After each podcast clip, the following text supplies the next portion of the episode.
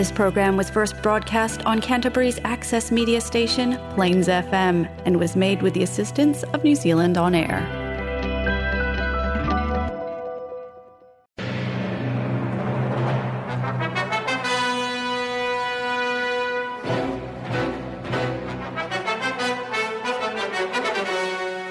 باقی من الزمن.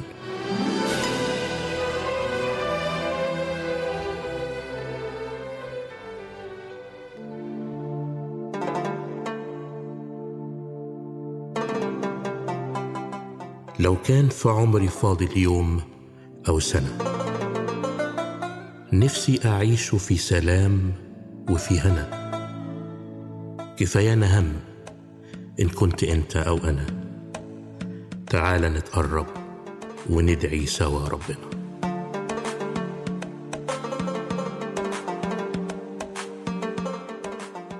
باقي من الزمن، برنامج مسيحي باللغة العربية والفارسية، يعده ويقدمه بطرس مورجان. باقي من الزمن إبحار في قلب الزمن، يأخذنا إلى بحار المعرفة الكتابية والروحية. فقرات ممتعة، عظات، ترانيم، موضوعات تهمك، ودراما إذاعية في باقي من الزمن. فابقى معنا.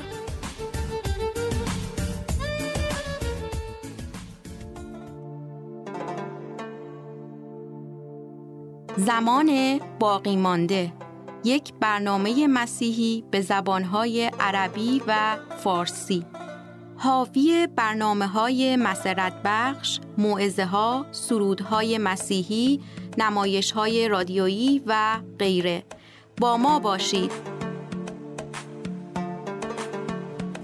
صديقي المستمع، أهلا بيك معايا النهاردة في حلقة جديدة من برنامج باقي من الزمن. في حلقتنا النهاردة هنستمتع بفقرات جديدة. تعالوا نقضي الوقت اللي جاي مع بعض في فقرات حلقة اليوم.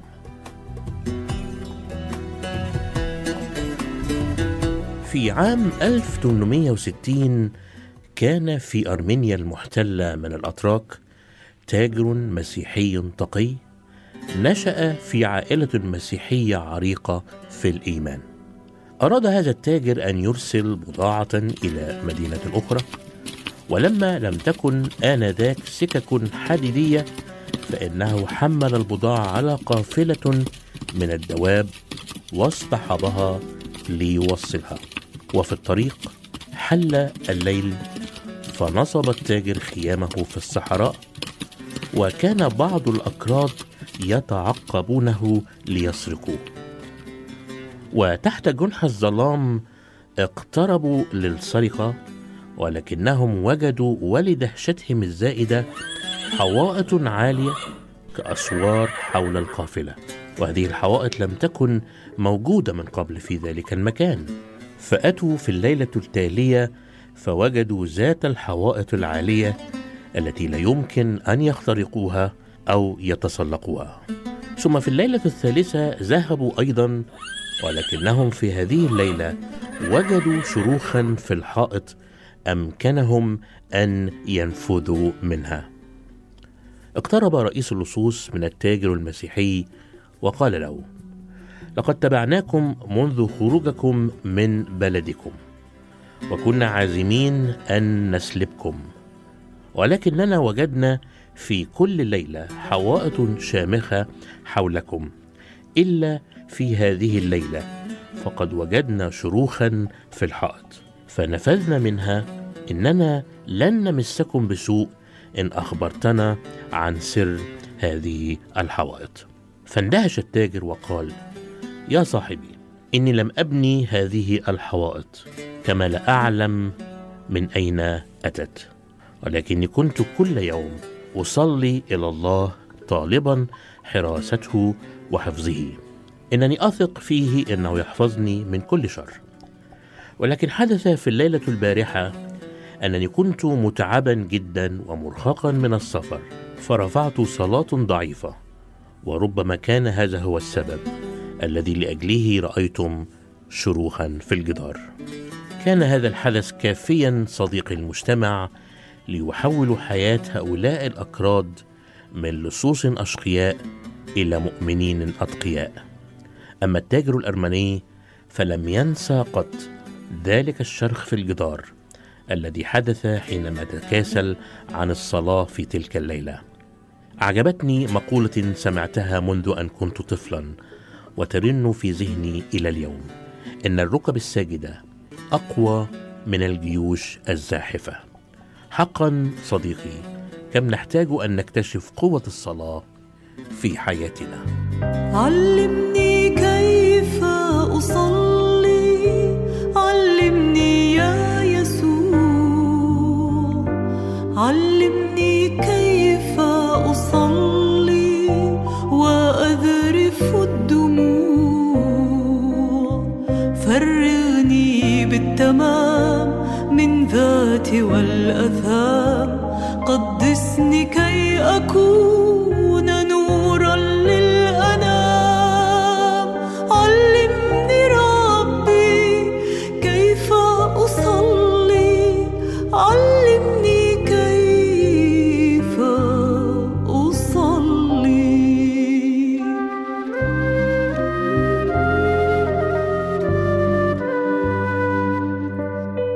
علمني كيف أصلي،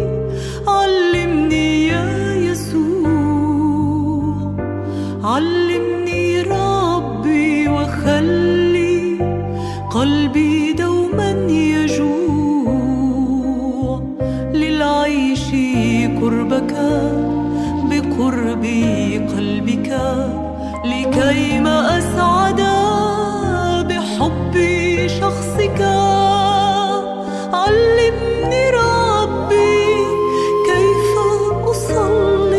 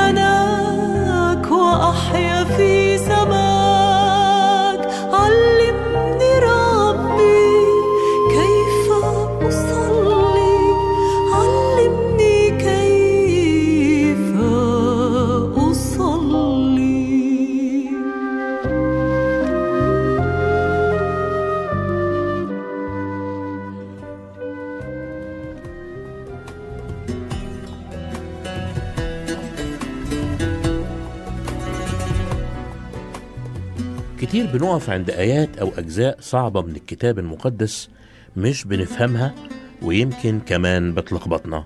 وفي بعض الناس بيستغلوا الآيات أو الأجزاء دي لشن حرب إما على الكتاب المقدس أو على أولاد الله. بقول للمتلخبط أو للي مش فاهم، وكمان بقول للي بيشك ويهاجم: تعالوا نفهم صح. في فقرة تعالوا نفهم صح، تعالوا نعرف النهاردة إيه اللي قصده يسوع لما قال: لا تظنوا إن جئت لألقي سلاما على الأرض، ما جئت لألقي سلاما بل سيفا. تعالوا نفهم سوا. التعليم هنا يعني أعتقد واضحة كل الوضوح، والمسيح كان فيها حازما، أنه من أحب أبا أو أما أكثر مني فلا يستحق. أب والأم من فوق، الابن والابنة من تحت، والإنسان في الوسط. إذا هذه القوة جذبتك وأبعدتك عني أنت لا تستحقني، هذه القوة جذبتك وأبعدتك عني أنت لا تستحقني، فأنا ما جئت لألقي سلاما بل سيفا، جئت لأفرق. تبدو هذه التعاليم متناقضة عن تعاليم المسيح عن الحب، اللي علمنا أن احنا نحب أعداءنا. فهل الذي علم محبة العدو لا يعلم بمحبة القريب، بمحبة الأب والأم أو الابن والابنة؟ بالطبع حاشا. لكن أنا بشوف هنا جمال جديد في شخص المسيح، جمال الأمانة والوضوح، الوضوح الشديد لتابعيه لتلاميذه. المسيح من أروع الصفات التي ظهرت فيه أنه كان يعرف التكلفة التي سيتكلفها كل من يقبل أن يكون له تلميذا، وكان حريصا كل الحرص أن يكون واضحا من البداية مع من يتبع. أنت تتبعني باحثا عن الوجود الحقيقي، عن غفران خطاياك، عن الحياة الأبدية. لابد أن تعرف أن هناك تكلفة، فأنت تعيش في عالم ساقط أفسد الشيطان فيه أذهان الناس وغلظ قلوب الناس، فجعل الناس على استعداد أن يكرهوا أبنائهم ولا يضحوا بمعتقداتهم، جعل الناس على استعداد أن يقتلوا أولادهم من أجل آلهتهم ومن أجل معتقداتهم التي كثيرا ما تكون معتقدات خاطئة. ونحن لا ننسى أبدا العبادة الوثنية التي جعلت الله يبيد أهل كنعان أنهم كانوا يقتلون أولادهم، ولم يزل إلى اليوم هذه الأفكار الشريرة، فالناس يضحون بأولادهم من أجل معتقداتهم. فالمسيح كان يعرف أن هناك بعض الأشخاص سيقبلونه ويصيرون له تلاميذ، فإما يرفضوا من الأب والأم أو يرفضوا من الابن والابنة. يا ترى ماذا سيكون موقف التلميذ في ذلك الوقت؟ المسيح يشجع ويقول اقبل هذا السيف، اقبل هذا السيف الذي سيقطعك من عائلتك ولا تضحي به، لأنه في النهاية لا يحق إلا الحق، ولا ينبغي أبدا أن تضيع نفسك وراء الضلال من أجل العلاقات العائلية. العلاقات العائلية مقدسة ومن الله، لكن إذا صارت العلاقات العائلية حائلا بيني وبين الحق وبين اتباعي لله فعلي أن أضحي به. إذا لم يكن المسيح هنا أبدا يعلم ضد العيلة، لكن كان يعلم ضد الضلال. فإذا انحازت العائلة إلى الضلال وأصرت على أن تختار بينها وبين المسيح، فليكن اختيارك محسوما أن تختار المسيح مهما كانت التكلفة.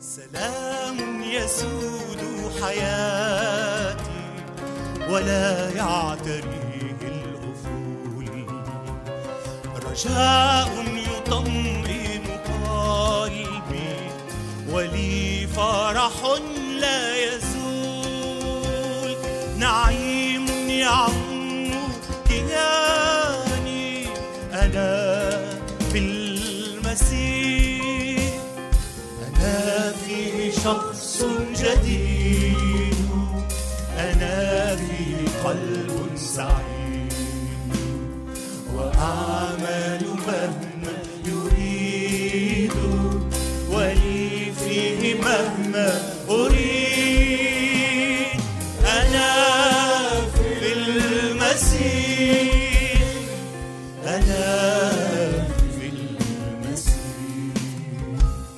وحبه يملأ قلبي لذاك أحب الجميع، وأعكس نور خلاصي وبشرى الفداء أذيع، وأحيا أمينا لأني أنا في المسيح، أنا في شخص جديد، أنا في قلب سعيد، أعمل مهما يريد ولي فيه مهما أريد، أنا في المسيح، أنا في المسيح، يقينا وبعد اختباري مسيري وراء الحبيب لديه ستبقى حياتي، ففيه حياتي تطيب ويحلو نشيدي، لأني أنا في المسيح، أنا فيه شخص جديد، أنا فيه قلب سعيد وأعمل مهما يريد، ولي فيه مهما أريد، أنا في المسيح، أنا في المسيح.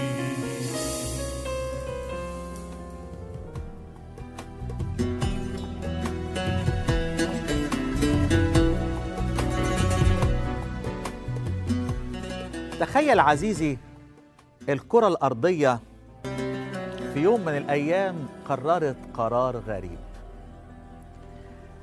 بصت الكرة الأرضية لجمال الكوكب بتاعها، وبصت على الجبال العالية اللي فيها، وبصت على الغابات الفسيحة اللي موجودة في كل مكان، وبصت على المحيطات المتسعة هنا وهناك، وبصت على السحاب العالي اللي فوقيها، والأنهار اللي جواها، والأشجار والورود والحيوانات، وفكرت فكرة جوه نفسها وقالت: أنا إيه اللي يخليني وأنا بالعظمة اللي أنا فيها ديت، والغنى في الثروة اللي موجودة عندي وفي باطني، إيه اللي يخليني آلاف بل ملايين السنين أعيش أسيرة للشمس، أدور حواليها وألتزم بجاذبيتها وأعيش أسيرة لهذه الشمس؟ وقررت الأرض قرار غريب. أرجو أحبائي الأفاضل أن نستمع إلى همسة الرب من هذا الفكر أو من هذا الخيال. قررت الأرض أن تستغني تماما عن الشمس وتسير بمفردها كما يحلو لها في هذا الفضاء الواسع المتسع. هل يمكن أن نتخيل معا ماذا سيحدث للكرة الأرضية، لهذا الكوكب المسكين؟ مجرد أحبائي الأفاضل أن تخرج الأرض من مدار الشمس ومن جاذبيتها في لحظات قليلة تتحول إلى كتلة جامدة متجمدة، تموت الأشجار وتموت الكائنات الحية وينطفئ النور منها، وتتحول إلى كتلة مظلمة كلها عبارة عن موت في موت. والسر، لم تفعل الأرض جريمة، ولم ترتكب خطية، ولم ترتكب معصية، لكن كل اللي عملته الأرض إنها ابتعدت عن مصدر الحياة، ابتعدت عن جاذبية الشمس اللي هي كانت تابعة لها. يمكن تفكر معايا عزيزي الفاضل وتقول: ده استحالة يحصل. صحيح استحالة يحصل، لكن خليني أوصل لك همسة ربنا ليك النهاردة. يمكن بتتساءل جواك: ليه البشرية تعبانة؟ وليه يمكن أنا وإنت تعبانين؟ أنا ما بعملش خطية، أنا مش بعمل جرائم زي الناس اللي عملت، اللي سرقت ونهبت وقتلت واغتصبت، أنا مش بعمل كده. بس أقول لحضرتك وأقول لحضرتك، الجريمة اللي بنقع فيها أحبائي مش إننا بنعمل معصية، لكن بنبتعد عن مصدر الحياة.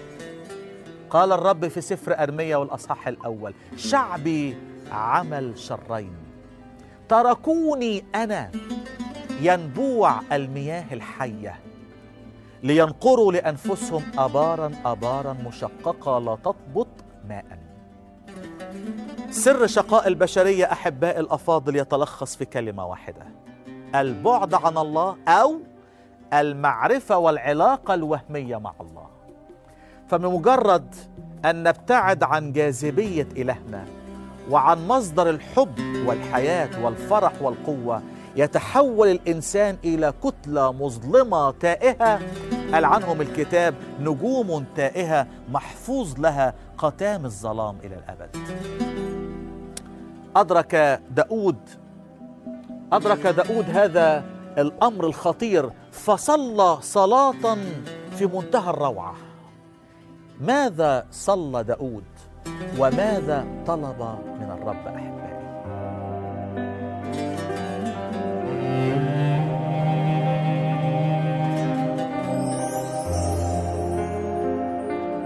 حينما أدرك داود أحبائي هذا الخطر، الابتعاد عن الله هو الموت والظلام.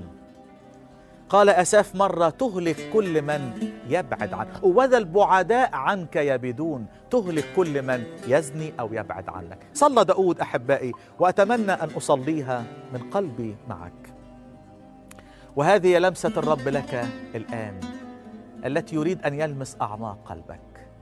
صلي مع داود هذه الصلاة. مزمور 16 قال داود: احفظني يا الله لأني عليك توكلت. احفظني فأنت القوة الرائعة التي تستطيع أن تحميني وتصونني، تحفظني من البعد والتيهان عنك. قال يهوذا في رسالته أحبائي: القادر أن يحفظكم غير عاثرين. يا رب طلبة قلبي أن تحفظني وأنا أدور في فلكك، أتبعك، أمشي وراءك، فالالتصاق بك.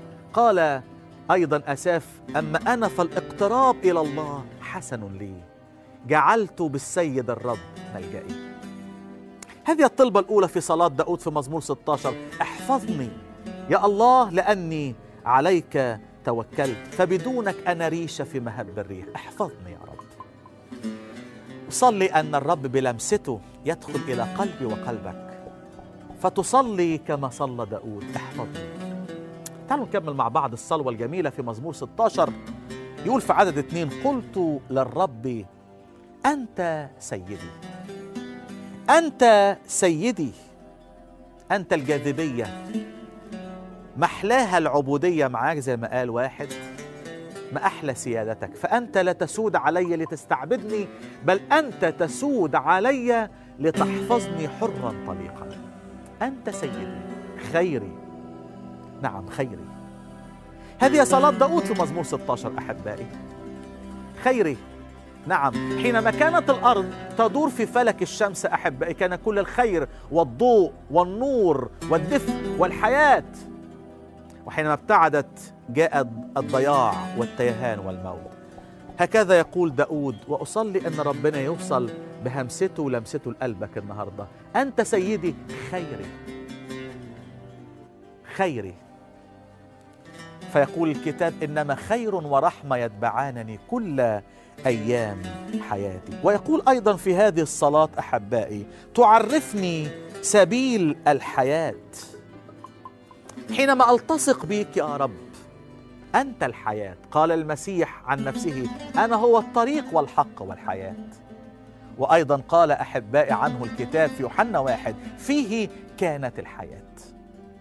تعرفني سبيل الحياة. حينما أقترب إليك يا رب وألتصق بك، أعيش الحياة الحقيقية، بل أضمن الحياة الأبدية.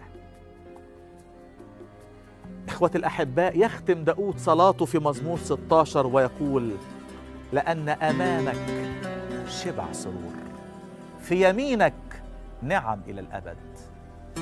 أحبائي، سر تعب البشرية مش القتل والاغتصاب والسرقة والنهب، مع أنه ده موجود وتعب الناس، لكن السر الحقيقي لتعب البشرية هو الابتعاد عن الرب، أو العلاقة الوهمية مع الرب. يظنون أن لهم علاقة مع الله، هم بعيدون عن الله. صلي من كل قلبي أن النهاردة ناخد قرار من خلال همسة ولمسة ربنا لينا، أن كل واحد فينا يصلي الصلوة دي: احفظني يا الله لأني عليك توكلت. أو بلغة عروس النشيد في الأصح الأولاني من سفرها، قائلة: اجذبني وراءك فنجري. فعندك ومعاك وجنبيك وفيك الحياة والحياة الأفضل. أحبائي الأفاضل، أصلي أن يكون الرب وصل بهمسته لودننا ولمسته لقلبنا، فنعيش ملتصقين معاه لحد ما نتقابل معاه. إلى أن نلتقي في حلقة جديدة، أستودعك لرعاية القدير والرب معك. ما لي سواك يا سيدي، حياتي رضاك يا سيدي. ما لي سواك يا سيدي، حياتي رضاك يا سيدي. أنت موتك لي تطمئن نفسي، حلو ما أشهى يا سيدي، نفسي لا تسلاك يا سيدي. حلو ما أشهاك يا سيدي، نفسي لا تسلاك يا سيدي. تفرح قلبي أنرت لي دربي، حينما ألقاك يا سيدي، عذب ما أحلاك يا سيدي. حينما ألقاك يا سيدي، عذب ما أحلاك يا سيدي. تبدد همي، تفرج عني. ما لي سواك يا سيدي، حياتي رضاك يا سيدي. ما لي سواك يا سيدي، حياتي رضاك يا سيدي. قوتي حبك، صخرتي وعدك، نفسي فيهما يا سيدي، عيني لعلاك يا سيدي، نفسي فيهما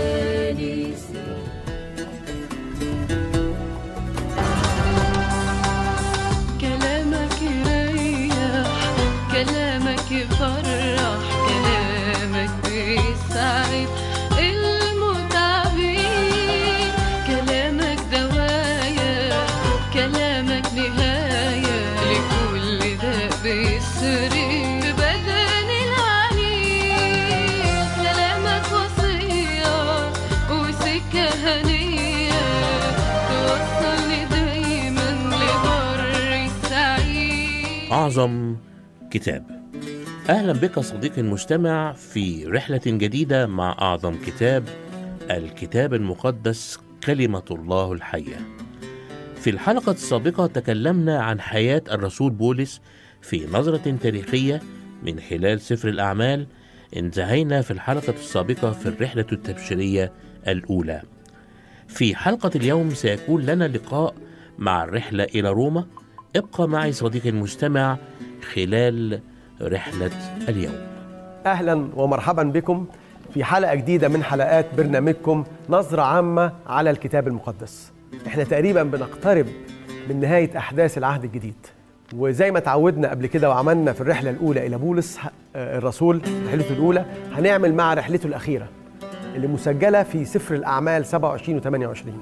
احنا هنهتم ونساعد بعض ازاي النظرة العامة تساعدني في النظرة القريبة جدا من كلمة ربنا اللي بتفتح الإصحاح واللي بتقرأ الآية، وبالتالي بشكل عملي ازاي التاريخ اللي عرفته والجغرافيا اللي عرفتها تساعدني في تأملي أو في دراستي أو في بحثي في كلمة ربنا. خلونا نفتح كلمة ربنا ونشوف ازاي نقرب من الرحلة إلى روما اللي عرفنا تاريخيا إنها حصلت ما بين سنة 59 و60 ميلادية. فأنا عندي رحلته الأولى كانت من 45 ل 48 ميلادية، رحلته الثانية من 49 أو 50 إلى 53، 49 50 إلى 53، رحلته الثالثة من 53 إلى 57، الأخيرة دي تحرك 59 وصل سنة 60 إلى روما. إزاي رحلة تبتدي 59 رحلة في البحر من المكان اللي كان فيه قيصرية إلى روما تاخد أكتر من سنة كما يبدو لنا، يعني إزاي 59 توصل ل 60؟ هنعرف مع بعض خطوة خطوة إزاي الرحلة دي ابتدت وإزاي الرحلة دي انتهت، يعني هنعرف دي وهنعرف دي كيف بدأت وكيف انتهت هذه الرحلة. عشان كده خلونا نقرأ النص على الخريطة، وبالتالي احنا بنقرأ ده وبنقرأ ده، بنفهم ده وبنفهم ده، وبالتالي بنطبق بشكل عملي الخريطة اللي احنا عرفناها كحوض بحر متوسط، وعرفنا ان هو ده العالم بتاع بولس الرسول. ازاي هذا العالم؟ لان الخريطة دي بالذات اللي هي الى روما واخدة كل المساحة واصلة الى روما، دي الرحلة الوحيدة اللي وصلت الى روما، قبل كده كل الرحلات قبل روما بتنتهي.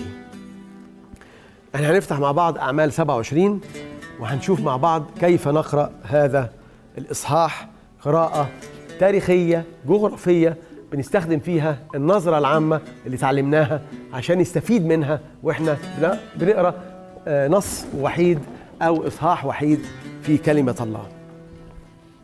خلونا مع بعض نشوف هذه النظرة وهذه الرحلة اللي بتبتدي من أعمال 27 عدد 1. يعني احنا في أعمال 27 عدد 1 هنقراها كلمة كلمة. أنا مش بدعي إن احنا هنوعظها، احنا هنقراها، لكن قراية مبنية على معرفتنا بحوض البحر المتوسط ومعرفتنا بالتاريخ. يقول الكتاب: فلما استقر الرأي أن نسافر في البحر إلى إيطاليا، سلموا بولس وأسرى آخرين إلى قائد 100 من كتيبة أغسطس اسمه يوليوس. يبقى ده العدد الأولاني. بولس كان محبوس ومسجون في قيصرية لمدة 2 سنين. ظلم، الراجل ده كان مظلوم. ولما نرجع لأعمال الرسل صح 25 و26 نعرف ازاي اتظلم، وازاي فوستوس كان عايز يطلق سراحه، وازاي هيرودس اغريباس بعد كده كان عايز يطلق سراحه. يعني كل اللي شافه كان عايز يطلق سراحه لانه بريء، لكن لانه رفع دعواه الى قيصر بحسب اعمال 25 كان لازم يروح الى روما، مفيش حد كان يقدر ينجيه لانه خلاص رفع دعواه، ففي اجراء قانوني لازم يتم، لازم يروح الى روما حتى لو بريء. فيقول الكتاب: فلما استقر الرأي أن نسافر في البحر إلى إيطاليا، سلموا بولس وأسرى آخرين إلى قائد 100 من كتيبة أغسطس اسمه يوليوس، فصعدنا إلى السفينة وأقلعنا مزمعين أن نسافر مارين بالمواضع التي في آسيا. هو بيبتدي من قيصرية. بولس كان مسجون هنا لمدة 2 سنين، بريء، مفيش حكم عليه، بالعكس لو لم يكن قد رفع دعواه إلى قيصر، وده إجراء قانوني ما حدش يقدر يوقفه، كان أكيد هيطلق حرا، يطلق حرا أكيد، لكن لأنه رفع دعواه كان لابد يذهب إلى روما، لابد. طبعا رحلة طويلة للغاية، وفي ذلك الوقت مفيش سفينة تقدر تاخد الرحلة دي كلها، مفيش سفينة، وبالتالي هم أخدوا سفينة وهيعملوا زي ترانزيت، يعني يعملوا توقف وياخدوا سفينة غيرها هنشوفها بعد شوية. مفيش سفينة الخط السير بتاعها من قيصرية إلى روما، وبالتالي اللي هنشوفه بعد شوية إنه في مكان هيقفوا فيه اللي هو ميرا هنا ويغيروا السفينة. وأقلعنا مزمعين أن نسافر مرينا بالمواضع التي في آسيا، المقصود بها المواني والشواطئ دي. يبقى الطريقة اللي هيمشوا بيها هي كده من هنا وهيكملوا كده، لكن أول مكان هيقفوا فيه هو صيدا، وبين صيدا وقيصرية 110 كيلو، وهو تقريبا دي رحلة يوم. عشان كده يقول إيه: وأقلعنا مزمعين أن نسافر مارين بالمواضع التي في آسيا، وكان معنا أرسطرخس رجل مقدوني من تسالونيكي. وأنا عايز أأكد إن الطريقة اللي بولس الرسول مشي بيها بعد كده والرحلة لاكتمالها هنكتشف إن الشخص ده ملوش أي ذكر بعد كده، يعني كل دور أرسطرخس في الرواية دي أو في القصة دي أو في هذا الإصحاح إنه يكون شاهد عيان. لؤى البشير من طبيعته إنه دايماً لما بيذكر حادثة لازم يجيب شهود عيان غيره هو، يعني هو بيقول أنا كنت مرافق. على فكرة لؤى هو الشخصية الثالثة هنا، فإحنا عندنا لؤى وعندنا بولس وعندنا أرسطرخس.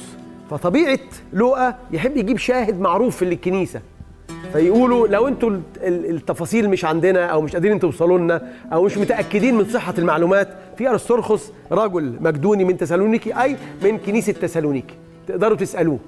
فده الشاهد الثالث او الشاهد الثاني مع لؤى. نستكمل رحلتنا بعد الفاصل.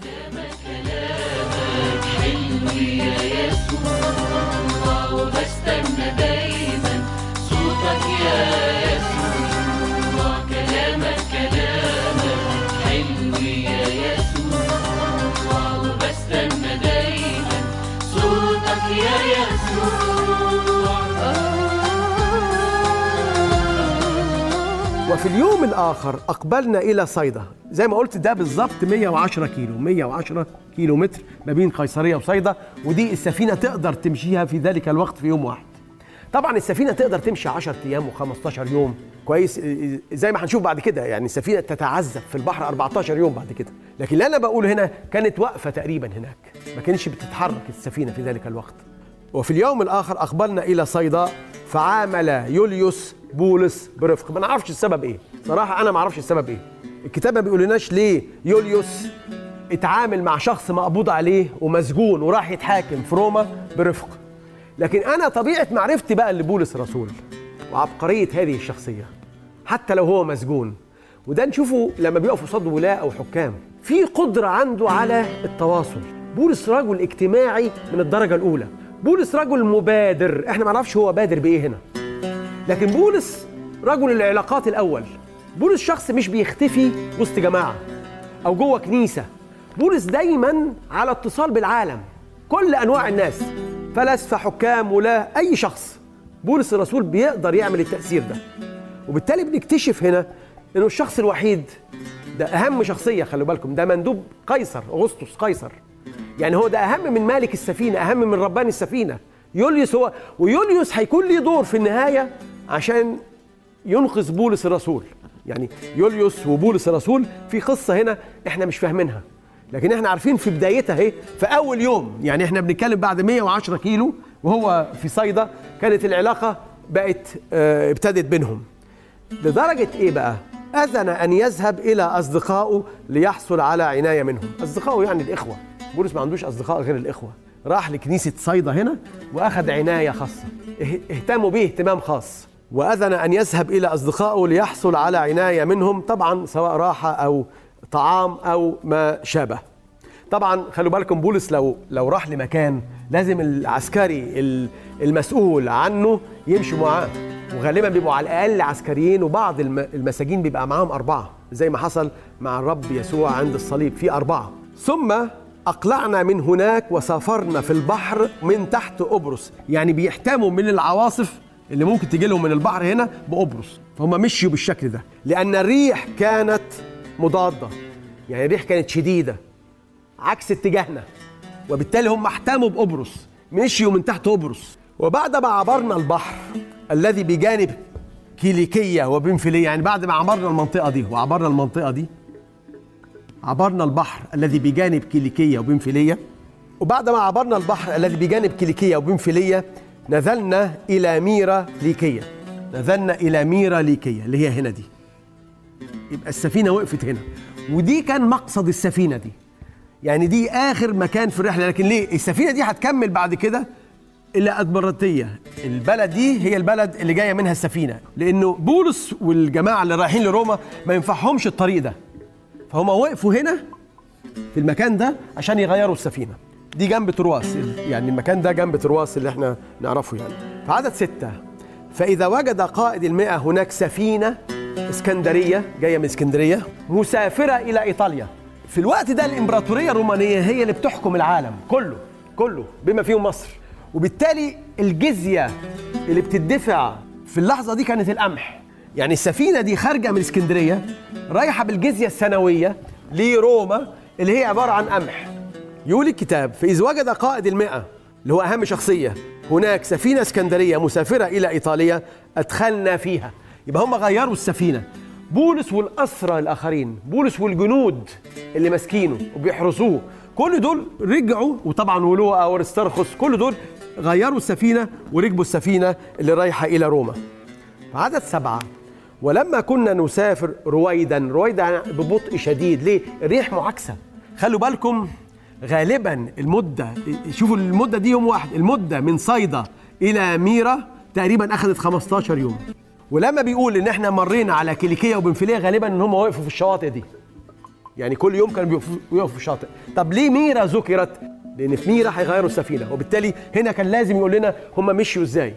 لكن لما نرجع للتفاسير المكان ده بس أخد 15 يوم، مع إنه كان ممكن ياخد 4 أيام، نتيجة إن الريح كانت شديدة وكانت عكسية، كانت مضادة زي ما بيقول الكتاب. وإلى هنا نأتي صديقي المستمع إلى نهاية رحلة اليوم، نستكمل معا رحلتنا في الأسبوع المقبل بمشيئة الرب، فإلى أن نلتقي أستودعكم في رعاية الرب. ومن الشعر المسيحي اخترت لك صديقي المستمع هذه القصيدة، فاستمتعوا بها. يا رب يا صاحب كنوز الأرض وعروشها، أنت اللي تمنحها وأنت اللي تمنحها وأنت اللي بتجيبها وأنت اللي بتحوشها. كل البيبان تتفتح للي ارتجى فضلك، والمغرورين بالغنى تتسد في وشوشها. وياما ناس تشتكي ودخلها ملايين، وياما ناس فقراء مستورة بقروشها. المسكنة في الروح هي الغنى كله، واللي بيطلب ربنا يرضيه ويبعت له يلاقي خير ربنا من فوق بينزل له.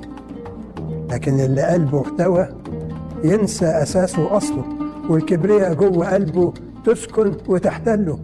حب الفلوس يعميه ويزيد عليه جهله، ويفتكر إن الغنى بيجيله من شغله. واللي بينكر نعمتك، اللي هينكر نعمتك يسعى إليه ذله. يا رب أنت الكريم وبكل فرحابك، وكلنا مساكين واقفين على بابك، واللي عليك اتكل تستقبله بترحابك، وانت اللي ليك في الغنى طرقك وأسبابك يا رب. وبهذا نأتي صديقي المجتمع إلى نهاية الفقرات باللغة العربية، وسنستكمل البرنامج باللغة الفارسية.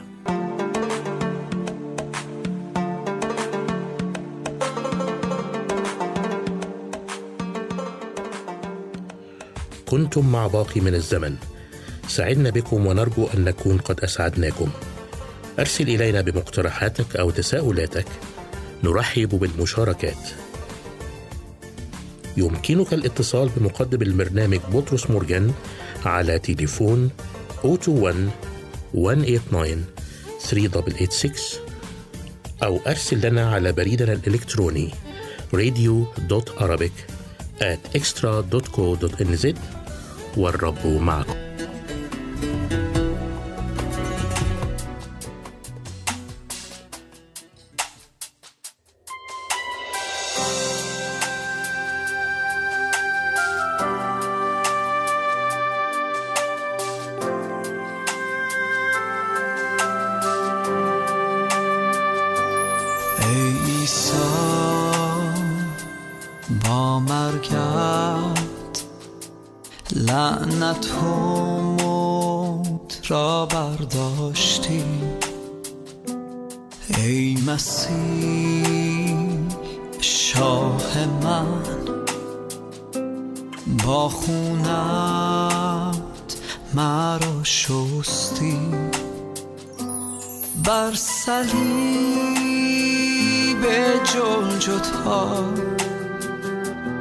عشقت را ثابت کردی،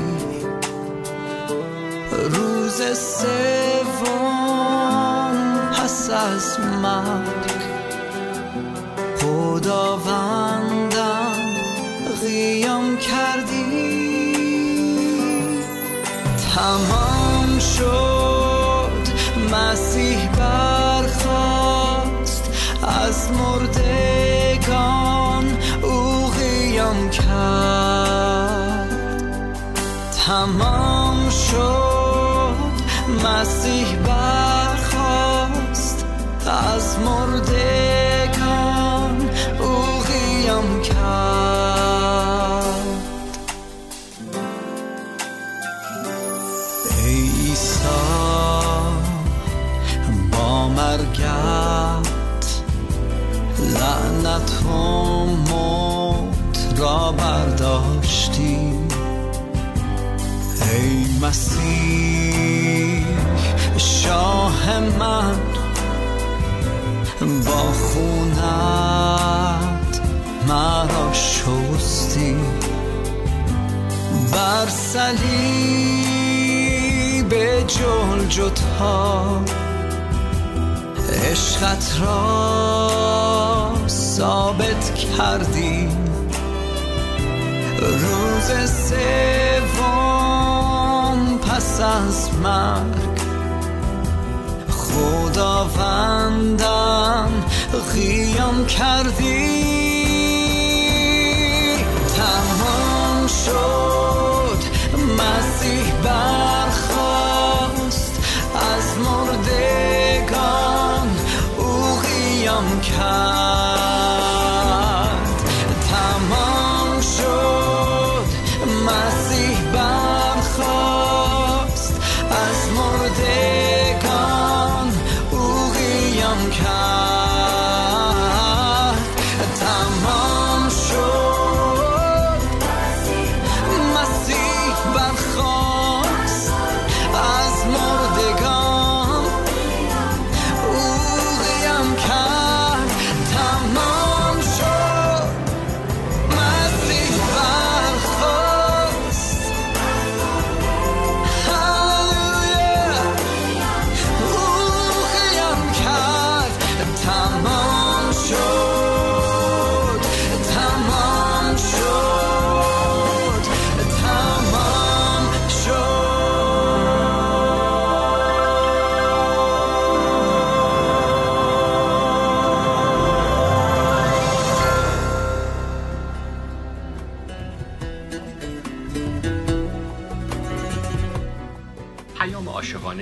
برای من و تو امروز چی میتونه باشه؟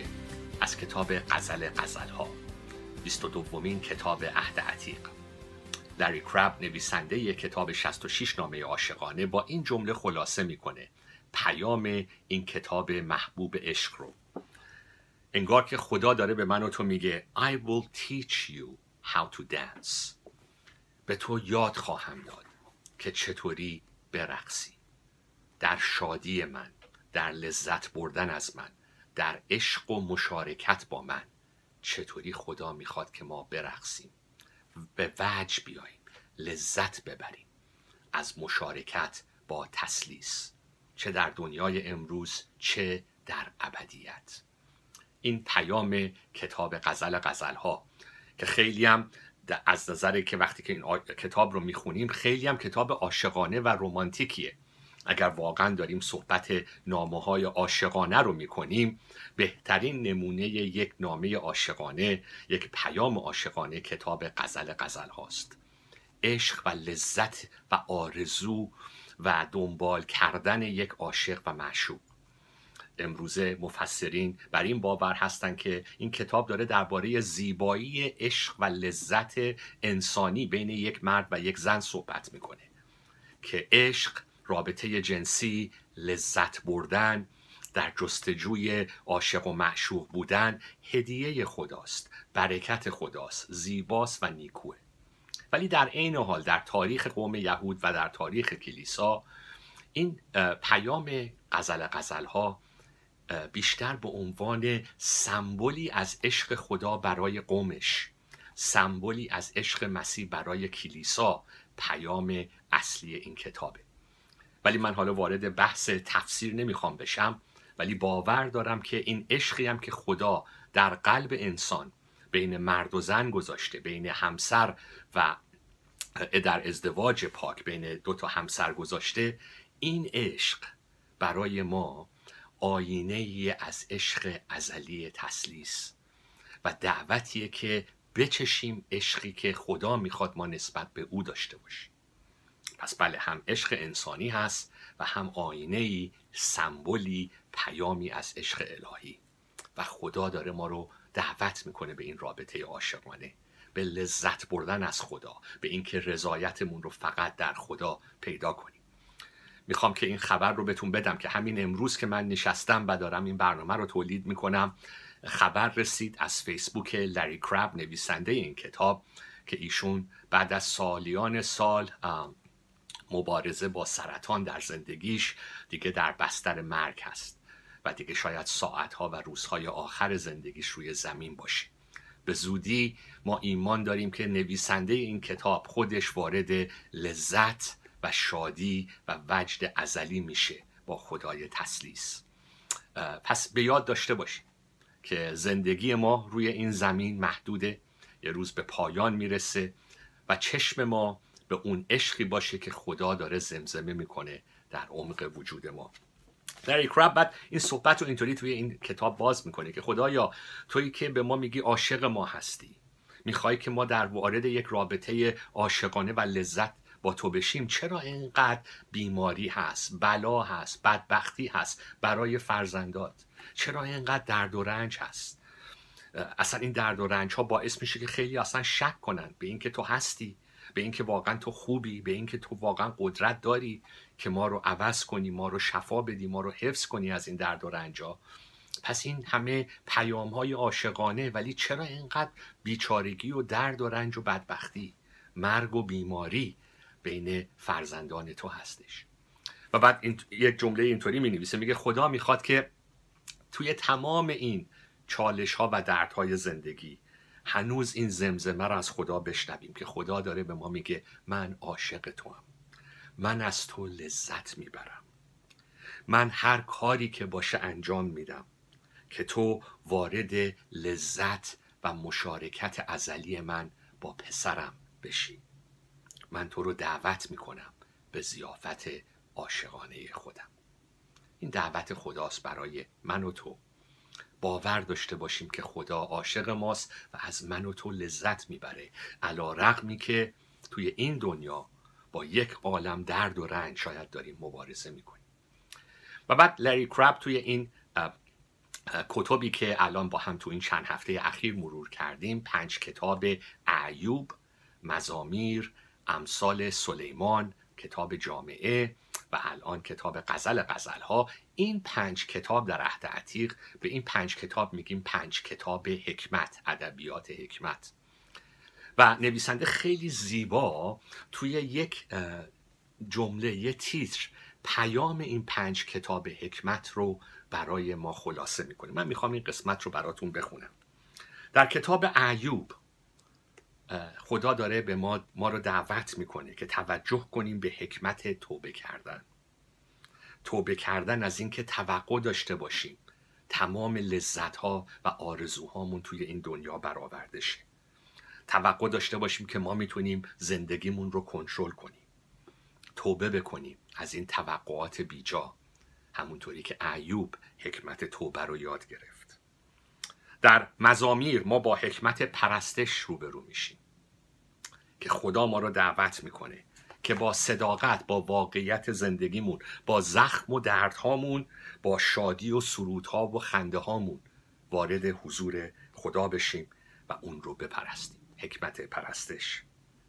در کتاب امثال حکمتی که ما رو دعوت میکنه خدا بهش توجه کنیم، حکمت تشخیص دادن اراده خداست. حکمت تشخیص دادن اراده خدا در تصمیمات روزمره زندگی. راه ساده رو همیشه انتخاب نکنیم، راه محبوب رو همیشه انتخاب نکنیم، گوش بدیم به حکمت الهی و اراده خدا برای تصمیمات روزمره زندگی. در کتاب جامعه روبرو میشیم با حکمت پوچی زندگی بدون خدا، حکمت این که بدون خدا زندگی در این دنیا پر از بتالت و پوچیه، پذیرفتن پوچی زندگی بدون خدا و اینکه در عمق این پوچی و بنبست هاست که یاد میگیریم که تنها امید ما خداست و فقط خدا. حالا در این کتاب غزل‌ها لری کراب میگه حکمتی که نویسنده داره ما رو بهش دعوت میکنه هست The Wisdom of Communion، حکمت مشارکت عاشقانه با خدا، حکمت صمیمیت با خدا، این رقص، این لذت، این رضایتی که ما در غزل‌ها بین یک مرد و زن میبینیم اون نوع عشقیه که خدا میخواد ما فقط به فقط نسبت به او داشته باشیم و ارجحیت زندگیمون رو، آرزوهامون رو، لذتهامون رو در درجه اول روی خدا بذاریم و بعد محبت خدا رو در روابط زندگیمون بتونیم به دیگران نشون بدیم. حکمت عشق به خدا، حکمت صمیمیت و مشارکت با خدا، The Wisdom of Communion.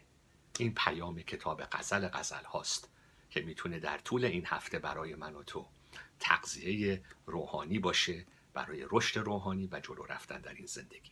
آمین که با این حکمت و با این عشق ما در طول این هفته با همدیگه در دستای عیسی مسیح جلو بریم.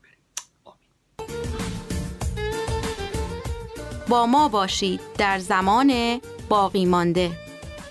ما از توجه شما سپاسگزاریم. پیشنهادات یا پرسش‌های خود را برای ما ارسال نمایید. ما از مشارکت شما استقبال می‌کنیم. راه‌های تماس با ما 021 189 38 86 radio.arabic@extra.co.nz. برکت خدا بر شما عزیزان باد.